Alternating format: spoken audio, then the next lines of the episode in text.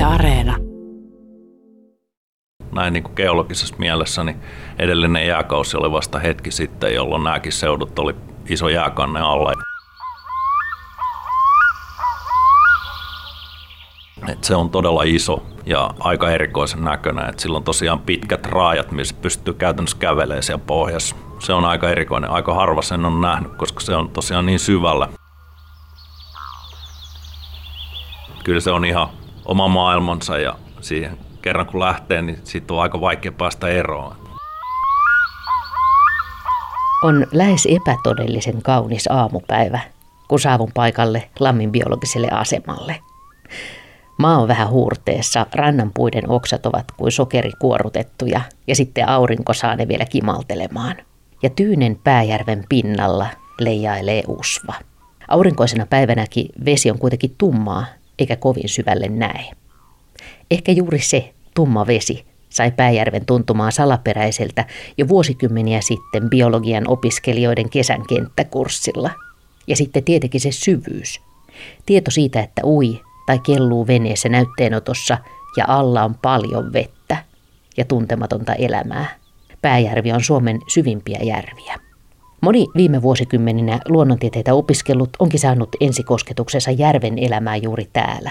On nähnyt ensimmäistä kertaa mikroskoopin kautta, että vedessä on elämää. Että se on itse asiassa täynnä pienen pieniä hämmästyttäviä eläimiä, jotka liikkuvat siinä vedessä vertikaalisesti. Siis ylös, alas hissiliikettä, syvemmälle ja sitten taas pintaan päin.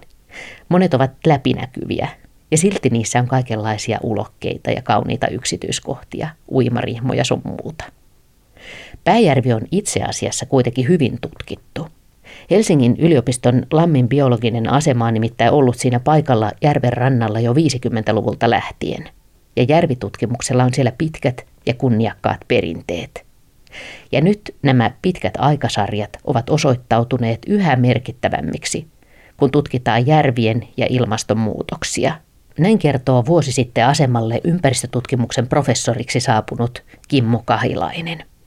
Alun perin hän kertoo olleensa kalamies, mutta sitten kiinnostus laajeni kalojen ruokaan ja siitä eteenpäin ravintoketjuihin, verkkoihin ja koko järven kokonaisuuteen.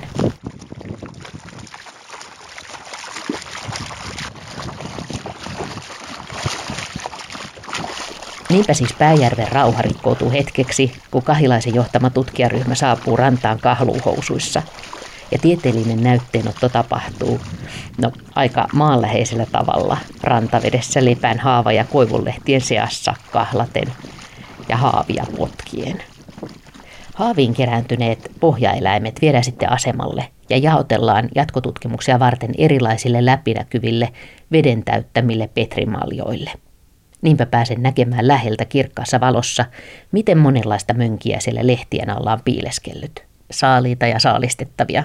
Joukossa on sellaisiakin petoja, joilta edes pikkukalat eivät ole suojassa. Osalle rantavesi on koko maailma ja elämä. Osalle se on enemmänkin vähän niin kuin lastentarha. Vain ensimmäinen osa elämää tapahtuu täällä. On ruskeita, litteitä, muotoja, raajoja, tuntosarvia, pyyntinaamareita, suojakoteloita, rakennelmia, joiden kauneus on hämmästyttävää. Kuten vesiperhosten toukkien taidokkaasti rakennetut suojakopat, joita ne raahaavat mukanaan pohjalla ravintoa etsiessään. Ne ovat niin taidokkaita, että muistan edelleen sen arvostuksen, jolla eläinten arkkitehtuuria tutkinut professori Juhani Pallasmaa puhui niistä, että pieni toukka osaa sen kaiken. Toisaalta taitojen kehittymiseen on kyllä ollut aikaakin. Nämä vaatimattoman näköiset kaverit tai niiden esi-isät ovat olleet maailmassa jo yli 200 miljoonaa vuotta. Tässä meillä on nyt petrimaljoja tässä edessä ja siinä on näitä eri ryhmiä. Eli tässä esimerkiksi tässä laajalla petrimaljalla niin nämä ryömivät kaverit, tässä on noita vesiperhosen toukkia. Tässä on nyt pelkät toukat, eli niillähän on semmoinen, ne rakentaa semmoisen kotelon ympärilleen ja tässä tapauksessa semmoinen kasvikoppa on ollut näissä, mutta ne on tosiaan eroteltu nyt ihan näin toukiksi tässä, että kun nämä otetaan sitten muihin analyyseihin. Miten ne rakentaa sen kopan ympärilleen? No niillä on semmoinen oma silkki, millä ne kutoo sen saman tien siihen, että ne käytännössä tarvii suojaksen. Suurin osa näistä. Osa on niin kuin vapaasti eläviä, mutta valtaosa kutoo sen kopaa ja näistä tässä tapauksessa ne on kasvikoppa, mutta niitä on kivikoppia ja täällä monet saattaa ottaa sitten myös sen kopan sieltä mukaansa vesikasvillisuudesta, eli kasvin palan vaan. Esimerkiksi kortteeseen tekevät osat lajeista tekee sen koppansa. Mä muistan nyt, että arkkitehti Juhani Pallasmaa ihaili valtavasti jo pienenä poikana sitä, että miten taidokkaita nämä rakennelmat on. Ja sitten hänestä, kun tuli arkkitehti, niin hän myöhemmin on perehty esimerkiksi eläinten rakentamiseen. Ja tämä oli yksi tämmöinen, mikä hänelle lapsena oli semmoinen vaikuttava juttu. Luonnossa on paljon arkkitehtejä, että sieltä me ollaan paljon opittu erinäköisissä omissa hommissa kanssa. Ja ne on tosiaan aika hyviä, kun tämähän on tämä toukkavaihe, mutta nämähän on sitten aikuisena siivillä, eli ne myöskin levittäytyy. Että monet näistä pohjaeläimistä on, niillä on aikuisvaihe siivillään, niin ne on sitten aika tehokkaita myöskin levittäytyy siellä ympäristössä. No sitten seuraavassa maljassa on ihan toisen näköisiä kavereita. Joo, tässä on näitä neidonkorennon toukkia, että se on tämmöinen petomainen toukkavaiheessa ja tuo vesikasvillisuuden seassa näitä usein löytyy. Että monet näitä on sitten järven rannassa, kun on kesällä ollut, niin ihastellut näitä neidonkorentoja. Tämmöinen sininen neidonkorento muun muassa on hyvinkin tyylikäs, jota näkee sitten kesäaikaa. Mutta näin tietysti kesän jälkeen, kun ollaan tässä marraskuussa, niin nämä täytyy olla toukkina tuolla talven yli sitten. Aika hassu ajatella, että suurempi osa niiden elämästä, eikö se ole niin, niin suurempi osa niiden elämästä kuluu täällä pohjassa tämmöisessä toukkavaiheessa. Joo, selvästi suurempi osa, että siellä ja sitten osahan näistä on varsinkin sudenkorantapuolella, että ne pystyy myöskin itse säätelemään, milloin ne aikuistuu. Eli jos sattuu olemaan, että on kylmä kesä, niin silloin ei kannata aikuistua. Eli ne voi niin kuin viivästää sitä seuraavaan kesään. Että tuossa seuraavassa purkissa, niin siellä on sitten näitä sudenkorennon toukkia ja nehän on todellisia petoja sitten, eli pystyy jopa pieniä kalanpoikasia saalistamaan. Nämä on monivuotisia, eli tässäkin näkyy pari eri kokoluokkaa.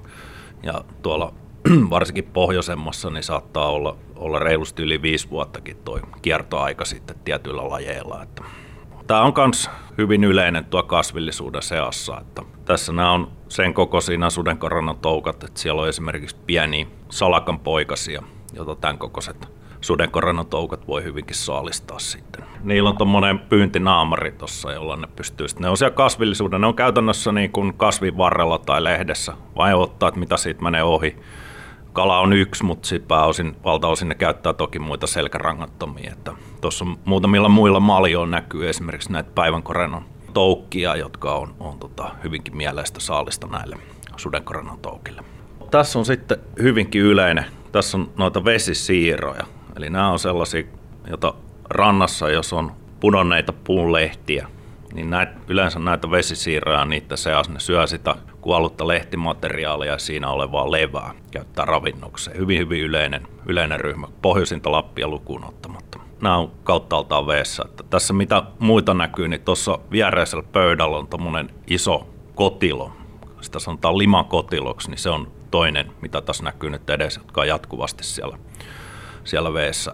Että kotilot on sitten, ne laiduntaa sitä pohjalla olevaa levää, eli ne on hyvinkin lähellä rantaa. Moni on nähnyt näitä mökilläkin, on mennyt rantaan, niin nähnyt näitä limakotiloita. Onko nämä yleensä nämä kaikki, jotka tässä nyt on tutkimustarkoituksissa tuotu näille petrimaljoille, niin onko nämä semmoisia, jotka viihtyy niin kuin hämärässä, että nyt ne on vähän niin kuin hämmentyneitä, kun tässä on kirkas valo tässä labrassa?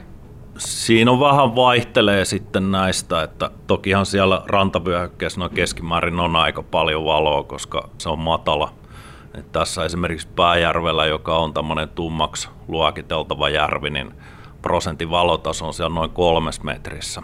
Eli kyllä nämä itse asiassa aika valossa vyöhykkeessä on. Sitten siellä tällaisia muita selkärangattomia siellä ulappa-alueilla, jotka on niin kuin valoherkkiä, niin on esimerkiksi tämmöinen jäänteismassiainen Mysis relicta, joka on tämmöinen jääkauden jälkeen jäänyt jäänne sinne, niin sen silmä on hyvinkin herkkä valolle. Mutta että nämä on selvästi, jotka joutuu kohtaamaan sen valo, oli siellä kasvillisuutta tai ei, niin ne joutuu sitä valoa kohtaamaan joka tapauksessa. Niin mikä jääkauden relikti? Se on jäänteismassiainen, eli se on semmoinen vesipatsaassa elävä aikuisena reilu 2 senttimetrin mittainen otus, joka syö eläinplanktonia ja joka voi olla hyvin runsas. Ja sitä tässä Pääjärvessäkin on paljon. Tästä. Nyt iltapäivällä ollaan lähes tuonne Syvänteelle hakemaan lisää näytteitä, niin silloin yksi kohde on tämä jänteismassiainen. Ja sen lisäksi ollaan sitten etsimässä tämmöistä lasimatoa, eli sulkasäisken toukkaa, jota siellä vesipatsaassa on tosi paljon. Ne voi olla hyvin merkittäviä näissä järvissä, että jänteismassiaisen lisäksi niin on tosiaan tämä sulkasäisken toukka. Ja sitten muita erikoisuuksia tässä järvessä on semmoinen jättikatka ja sitten on myöskin okakatkaa, jotka on myös yhtenä kohteena, että niitä mennään etsimään. Vielä siis tästä jänteismassiaisesta, niin onko se oikeasti jäänne? Joo, eli meillähän on aina hyvä muistaa, me ihmiset ollaan meidän pinnan aika lyhyt ja 3 vuottakin on niin kuin pitkä ikä, mutta me vasta näin niin kuin geologisessa mielessä niin edellinen jääkausi oli vasta hetki sitten, jolloin nämäkin seudut oli iso jääkanne alla ja sitten ne pikkuhiljaa vapautui siitä ja silloin jäi tätä jänteismassiaista todella moneen eteläsuomalaiseen järveen. Missä kohdassa se siellä vesipatsaassa on, kun sanoit, että sillä on herkät silmät, että onko se sitten jotenkin syvemmällä? Ne tekee myös näitä vertikaalivaelluksia sit siellä vesipatsaassa. Siinä on, sanotaan, useimmiten ehkä noin 50 metristä 15 metrin välillä. Ja sitten ne on hyvin laikuttain myöskin siellä, eli tavallaan useimmiten ne on yhdessä kerroksessa. Et kaikulaa tai menetelmin voi esimerkiksi yrittää etsiä sitä, missä se jänteismassiaiskerros on. Eli jos vaikka kalat roolilla vetää tällaisesta kohdasta, niin saattaa olla, että saa vaikka sangollisen näitä jänteismassiaisia sen roolin perästä, vaikka ne periaatteessa mahtuu niistä silmistä läpi. Eikö se ole niin, että tosiaan niin kuin sanoitkin, että ne vertikaalisesti liikkuu siis ylös alas valon ja monien muiden asioiden takia, niin miten se systeemi menee? No ne on kyllä enemmän varmasti niitä saaliseläinten perässä, eli ne syö planktonia. Tässä on hankajalkaisia vesikirppuja, mitä ne laiduntaa, ja ne kanssa liikkuu tuossa patsaassa pystysuuntaisesti. Ja tietysti nämä massiaiset niitä seuraa. Että tämä pienempi plankton se sitten laiduntaa näitä leviä. Niin, että siellä tapahtuu niin kuin tällaista hissiliikettä, ja toisia kohti mennään ja toisia paetaan, ja sitten nämä pienemmät kaverit on ainakin läpinäkyviä, että niitä ei näkyisi niin helposti ja kaikkea sellaista. Joo, kyllä. Että esimerkiksi tämä sulkasäisken toukka lasimato, niin se on käytännössä täysin läpikuultava. Sitä on hyvin, hyvin vaikea havaita sieltä patsasta. Ja ei tämä massiainenkaan kovin näkyvä. Että siinä silmät on kaikkein näkyviä osa, että sillä näkyy niin kuin mustat silmät, isot silmät, mitä sitä enimmäkseen näkyy. Onko sillä hyvä näkö? Joo, kyllä se on, ja se on nimenomaan sopeutunut niihin hämäriin olosuhteisiin. Mutta se on tosiaan todella valoherkkä sitten. Et siihen käytännössä, kun se tuodaan sieltä syvältä tähän niin kuin auringon valoon, niin se silmä vaurioituu siinä. Ne on todellakin sopeutunut sinne hämäriin olosuhteisiin. Niin, että ne ei tavallaan voi päivällä nousta ihan pintaan, jos on aurinkoinen päivä? Joo, ei. Silloin ne menettää, että jos ne nousee siihen. Toki on hyvä muistaa, että tämmöiset tummat järvet, niin se UV-säteily varsinkin, niin se sammuu todella nopeasti siinä patsaassa. Että ihan ensimmäisen UV-säteilyn osalta ihan ensimmäisen ehkäpä 10 sentin matkalla. Sitten kun tämmöinen massiainen syö jotain ruokaa, niin näkyykö se sitten, jos sekin on läpinäkyvä, niin näkeekö sen siitä niin kuin sen vatsan läpi, että silloin, se on sapuskaa syönyt? Joo, kyllä näillä pystyy katsoa sitä suoraan läpikin, että sekä tämä massiainen että sitten tämä sulkasäisken toukka, niin niistä näkyy, että jos mikroskoopin alla katsoo, niin erityisesti jos se syöty plankton esimerkiksi on värikästä, monet hankajalkaiset vaikka on sinisiä tässä, ne kuultaa aika hyvin läpi sitten sieltä näistä petojen mahoista. Se on aika erikoinen ajatus. Mekin oltiin just lounaalla, että jos näkisi tästä nyt niin salaatit ja perunat tuosta. No, meillä on vähän erilainen elinympäristö, että ei tarvitse ihan niin läpikuultavia olla. Nyt mulle tuli muuten mieleen, että välttämättä tähän nyt tiedä vastausta, mutta aikanaan mä olin Heikki Salemaan kurssilla täällä, joka tutki näitä planktoneita myöskin, niin mun mielestä silloin hänellä oli joku koe, jossa hän tutki sitä, että miten auringon pimennys vaikuttaa tähän hissiliikkeeseen. Tiedätkö siitä? No ei ole silloin satuttu tuohon, mutta perinteisestihan ne aistii valoa hyvin. Eli sen esimerkiksi tämmöinen, että jos keräät niitä näytteitä keskiyöllä ja keskipäivällä, niin aina saat suuremmat tiheyden samasta kohti silloin keskiyöllä, koska ne ei enää väistää sitä näytteenottovälinettä. Me on tuolla pohjoisessa tutkittu tätä vertikaalivaellusta jonkin verran niin kuin yöttömän yön aikaan, jolloin siellä myöskin vesipatsaassa on hyvin valoa keskellä yötä. silloin yleensä ei näy mitään, mutta sitten kun päästään tänne syksymässä, milloin on normaali valorytmi, niin silloin näkyy vertikaalivaellus todella monessa järvessä. Eli kyllä ne aistii todella hyvin niin kuin valoa. Pääjärvi on syvä järvi, niin mitä sitten siellä syvällä pohjalla elää? Onko siellä paljon vähemmän näitä pohjaeläimiä? Joo, kyllä se on, ja sama sääntö pätee moneen muuhunkin järveen. Että nyt esimerkiksi eilen käytiin hakemaan näytteitä tästä rannasta 1 metristä ja sitten 10 metristä. Tässä rantanäytteessä oli semmoinen noin 200 eläintä, ja sitten taas näissä 10 metrin syvyydellä, niin siellä oli noin 10 eläintä. Eli syvää kohti, niin tietysti siellä on paljon vähemmän syötävää, kun se on enemmän sedimentoitunutta aineesta. Sitten siellä oikein syvällä, tässäkin on, tämä on Suomen 5. syvin järvi, eli tässä on 85 metriä. Niin meillä on se näytepiste siellä syvimmällä kohdalla, niin siellä ihan siellä syvimmällä kohdalla, niin siellä on tätä jättikatkaa, joka on tämmöinen petomainen, joka syö näitä jänteismassiaisia ja sitten okakatkoja. Eli kyllä siellä elämää on, ja erityisesti jos on niin kuin tässä tapauksessa, että siellä on edelleen happea jäljellä. Siis ihan siellä syvällä on näitä katkoja. Näkeekö niiden rakenteesta jotenkin sen, että miten ne on sopeutunut elämään just sinne? Joo, silloin sillä jättikatkalla se on tämmöinen harvinainen, sitä on vain näissä syvimmissä järvissä. Se on kanssa jääkauden jälkeen jäänyt tänne. Et meillä on paljon yleisempi on tämmöinen kuin järvikatka, sitä on tosi monessa paikkaa. Mutta tämä jättikatka, niin se on sopeutunut, sillä on semmoiset pitkät raajat, se pystyy menemään niin kuin sitä pohjaa pitkin myöskin. Sitten sillä on semmoiset sakset, semmoinen pyyntielin, millä se pystyy ottaa. Et jos otat näytteen vaikka, missä on useimmiten tämmöisessä pitkässä vedossa, niin siinä on hyvin paljon näitä jäänteismassia siihen samassa. Ja sitten kun siellä on yksittäisiä jättikatkoja, ne alkaa heti syömään niitä jäänteismassiaisia siinä näytön maljalla. Eli se on todellinen peto. Sen nimi on jättikatka, niin onko se iso? Joo, se on se aikuinen. Se on tuommoinen 4-5 senttiä. Et se on todella iso ja aika erikoisen näköinen. Et sillä on tosiaan pitkät raajat, missä pystyy käytännössä kävelemään siellä pohjassa. Se on aika erikoinen. Aika harva sen on nähnyt, koska se on tosiaan niin syvällä noissa järvissä, että se on niin kuin ehkä tavanomainen tapa, millä suuri osa ehkä on nähnyt, niin kalojen mahoista on voinut löytää niitä. Et jos on avannut paljon kalojen mahoja, niin niissä niitä välillä näkee. Minkälaisilla aisteilla se siellä sitten liikkuu? Siellä ei varmaan silmiä tarvita. No kyllä siinä silmät vielä on, että siellä tietysti valo ei juurikaan ole. Että täytyy tuntoa varmasti herkkä, ja sitten myöskin nämä selkärangattomilla on usein tuolla vedessä aika hyvä aistikyky siihen, että mitä menee ohi. Eli ne pystyy aistimaan pienenkin veden värähtely. Ja samoin sitten se pohjapuoli, että tälle jättikatkalle varmaan se okakatka todennäköisesti on myöskin hyvin merkittävä saaliskohde. Ja se okakatka on lähellä sitä pohjaa. Eli käytännössä kun kuljet, niin jos sulla on pitkät raajat ja kuljet sitä pohjaa pitkin, niin tunnet varmasti pienimmänkin värähdyksen sieltä sedimentistä. Ja siitä huolimatta, vaikka niin kuin näytteenotollisesti niitä useimmiten saa sieltä syvänteestä, niin kyllä niitä on sitten täällä niin kuin matalimmillakin alueilla. Että silloin täällä kuitenkin muistetaan, että talvella vesi on kylmää, niin silloin pystyy nämä myöskin kylmään sopeutuneet otukset olemaan sitten paljon laajemmalla alueella näissä järvissä.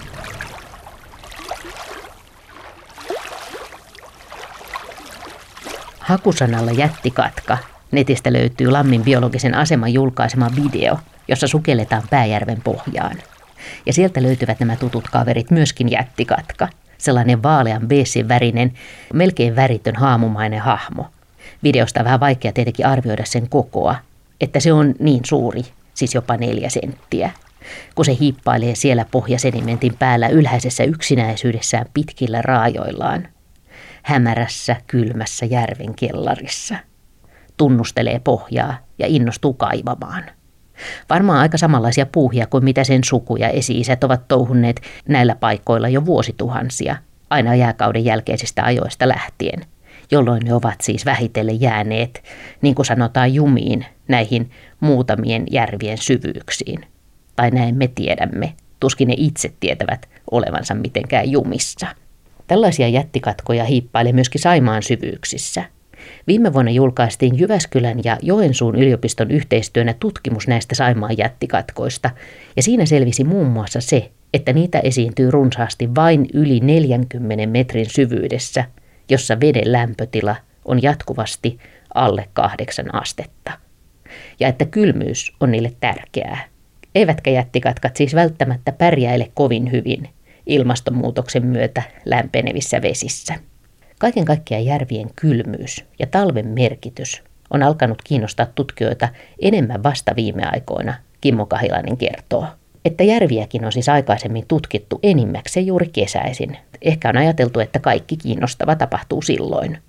Mutta entä jos onkin niin, että talvi on yhtä tärkeä ja se, mitä järvessä tapahtuu talvella, määrittääkin tulevien kesien elämää? Joo, kyllä se on. Tuo talvi on jäänyt tosi vähälle tutkimukselle, että ihmiset tuppaa enimmikseen olemaan se näyttää tuossa kesällä, jolloin nähdään se kesäkuva. Mutta sitten monet, varsinkin pitkäikäiset otukset, niin se talvi on erittäin keskeinen määrittäjä, eli monet asiat tapahtuu siellä talvella. Monet kantaa säätelevät asiat, niin talvi on semmoinen pullonkaula, eli siellä on tosi paljon tapahtuu kuolevuutta, joka sitten vaikuttaa niihin kannankokoihin, mitä havaitaan kesällä. Myöskin aika monet lisääntyy siellä talvella tai kevättalvella, että esimerkiksi nämä hankajalkaiset tässä, mikä on runsailla lajista planktonia tässä Pääjärvessä, niin niilläkin osalla on tosiaan lisääntyminen on keskellä talvea siellä huhtikuulla. Ja jos otetaan näistä kaloista vaikka esimerkkejä, niin made on kaikille tuttu kylmän veden laji, niin sehän lisääntyy keskellä talvea ja monet siikamuodot myöskin. Että samoin monen asia kierto, esimerkiksi tämmöinen LHP-pitoisuus vaikka kaloissa, niin se tuppaa olemaan kaikkein suurin talvella, jolloin ne kalat laihtuu, niin se tavallaan tiivistyy pienempään maaraan. Ja se on aivan keskeisen tärkeää, että ymmärtää tämän läpi vuoden dynamiikan. Ne oppii myöskin sijoittamaan sen niin kuin tyypillisen ajankohdan kesän sinne koko vuoden kartalle. Et tuolla vaikka Pohjois-Suomessa niin on paljon otettu näitä pohjaeläinnäytteitä, niin siellä on tämmöinen pohjalla elävä vesikirppu, tämmöinen eurokerkkus, joka on hyvin runsas, mutta se on vain runsas silloin tyypilliseen keräämisaikaan elokuussa. Kaikkina muina kuukausina se on hyvin vähän. Eli sen takia kannattaa kerätä läpi vuoden, että osaa myös arvioida sen normaalin keräysajan tilannetta. Et esimerkiksi nyt juuri tässä eilisessä näytteenotossa näiden surviaissääskien toukkien määrä oli korkein näinä mitattuina kuukausina. Nyt ollaan siis marraskuussa ja aloitettiin tämä maaliskuussa. Eli siellä on paljon mielenkiintoa eri kulmista. Mä olisin käsityksessä, että niin se on, että tutkijatkin ovat keskittyneet enemmän tosiaan, tai niin kuin sanoitkin, niin ovat keskittyneet enemmän kesään, ja talvi on jäänyt kaiken kaikkiaan niin kuin vähemmälle. Joo, kyllä se näin on, että talvi on niin kuin vaikka täällä voisi Suomessa kuvitella, että täällä olisi hyvinkin paljon mielenkiintoa, koska me ollaan niin kuin kansalaisen aika aktiivisia niin kuin talvessa kulkijoita jäällä, ja myöskin todella monet kalastaa esimerkiksi jään alta pilkkien tai verkoilla. Niin siihen nähden on aika yllättävääkin, kuinka vähän sitä talvitutkimusta sitten kuitenkaan on tehty. Mitkä on semmoisia suurimpia mysteereitä tällä hetkellä? Mistä ei tiedetä vielä mitään?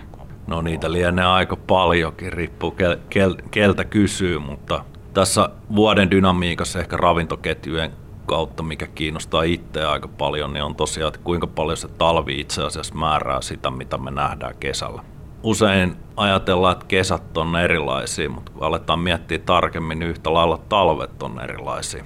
Ja tosiaan se, että miten ne erilaiset talvet vaikuttaa sitten seuraaviin kesiin, siitä tiedetään hyvin vähän. Se tietenkin muuttuvien talvien yhteydessä on myöskin yhä tärkeämpää tietoa meille.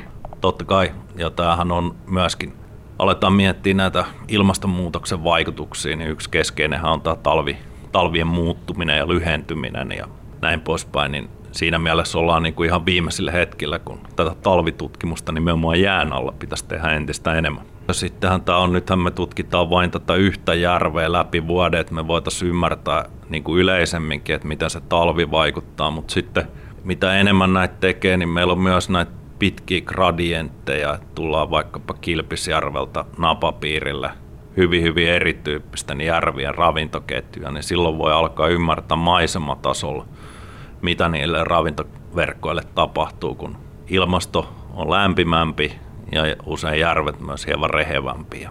Täällä Lammin biologisella asemalla on pitkät perinteet luonnon tutkimuksessa ja suomalainen luontotutkimushan on maailman huippua ja myöskin Pääjärveä on tutkittu paljon. Tosin mulle tuli mieleen nyt sekin, että täällähän kulki se legenda kesäkurssilaisesta, jolle sanottiin, että heitä noudin veteen, ja hän heitti molemmat päät. Eikö tämä ole se tarina, jota aina kerrotaan?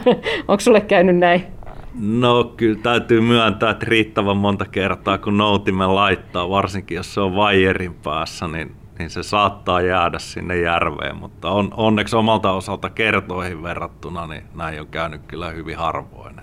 Voisiko, Kimmo Kahilainen, tuolla Pääjärvessä olla lajeja, joista sä et tiedä vielä mitään? Siis kuitenkin kun otetaan näytettä, se on joku satunnainen hetki, jolloin otetaan näyte jostain tietystä kohdasta. Voiko siellä olla tämmöinen niin kuin pikkumaailman Loch Nessin hirviö?